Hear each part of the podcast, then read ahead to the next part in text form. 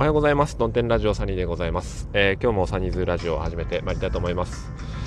今日の岡山は、えー、まさしく一面曇天。こんなに、こんなに雲が出るかねっていうぐらいの、えー、曇り空でございます。え今朝の BGM は、えただいま制作中のラジオトーク応援ソングアルバム、ラジオトーク、ん？ラジオトーカーのための音楽より、えトーカーソング、僕らはラジオトーカーになったでございます。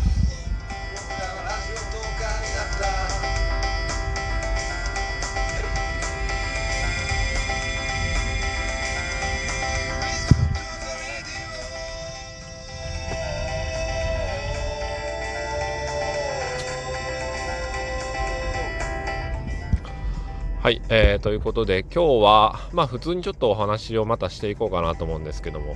とりあえずあの最近新番組の方も、えー、始めましてっていうか いつだったか、えー、始めていたんですけどもあれをですねえー、っとちょっと路線変更ガラッとしましてあの以前は命日までのカウントダウンっていうまあ自分の命日を100歳の誕生日に設定してえー、その日までに、まあ、いろんなことを実行していこうやっていう話だったんですが、まあ、なんせ続かないんですよね。えー、なぜかというと、まあ、面白くないからなんですよね。それはあのイチロー選手に言わせれば、えー、つまらないこともやらなければいけないっていうことは確かに人生あると思うんですが、まあね、ラジオトークでそれをやるっていうのはどうなんだろうっていうことで、えー、ラジオトークに関しては面白いことをやろう。自分が、えー、面白くできることをやろう。楽しく。ということで、えー、半遊亭3時 半分遊びの、えー、なんか漫談未満みたいなお話をお届けしている番組、えー、雑談以上漫談未満、えー、半遊亭3時で新番組やっておりますけどね。うん。まあまあそんなこともあって。そんなこともあって何か思ったんですけどもね。あその話じゃないや。全然すみません。これ、あの、落語とかで言うと、こう枕っていう、あの話の入りになるような、えー、関連トーク、関連したお話が最初にあるみたいなんですけどもね、えー、枕としては全くあの失格でございますけども、まあまあ、そんなことはいいんですが、あのー、昨日仕事で、本音がちょっと言えたよっていう話なんですよね。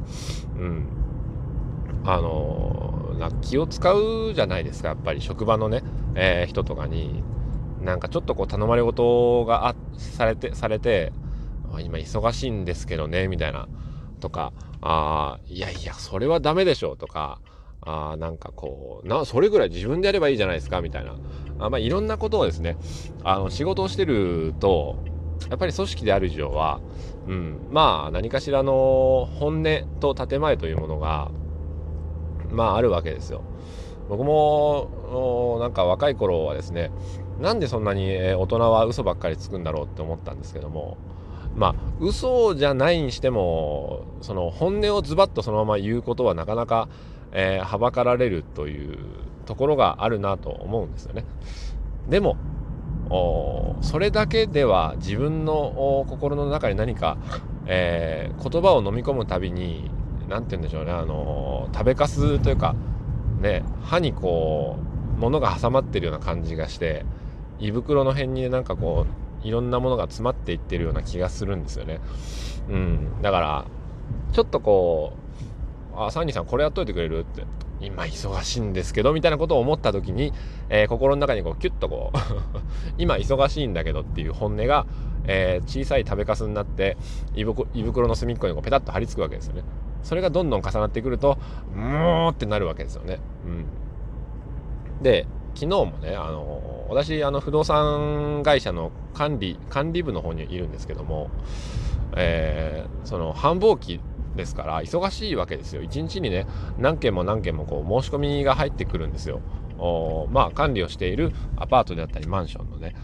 で、その申し込みをきちっと処理していかないと、例えば、えー、急ぎの入居でね、2月末に、えー、入りたいんです。もう2月25日ですよ、今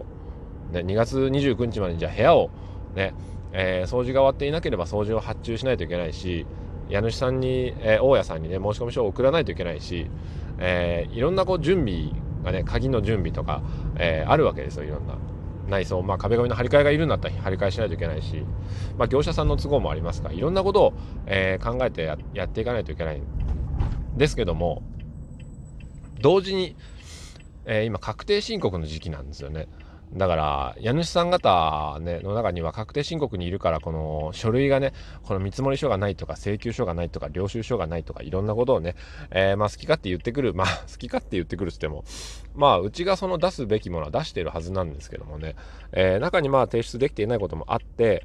まあいろいろとこう、オーナーさんの対応したり、えー、やれじゃあ入居者さんからですね、あの、ちょっと水漏れがしてますとかいろんなことも日常的にあるわけで、うん。そんなことしてるとやっぱ終わらねえんですよね、仕事が。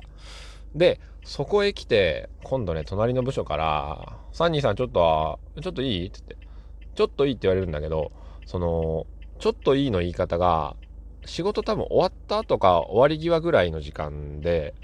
でみんなこう、もうゆっくりして、ちょっと息抜きタイムなんですよね。あのー、まあ、営業部の方だったりっていうのも。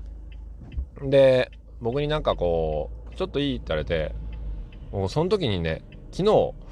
どっかで僕は本音を言わなければならないなと思っていたんですよ。いろんなところで。もうちょっと本音でコメント返せばいいんじゃないかなと思って、えー、まあ、鬱陶しい人には鬱陶しいですねと言わないまでも、あの、暇なんですかぐらいの、えー、一言を言えるようになりたいなとか思っていたんですけど、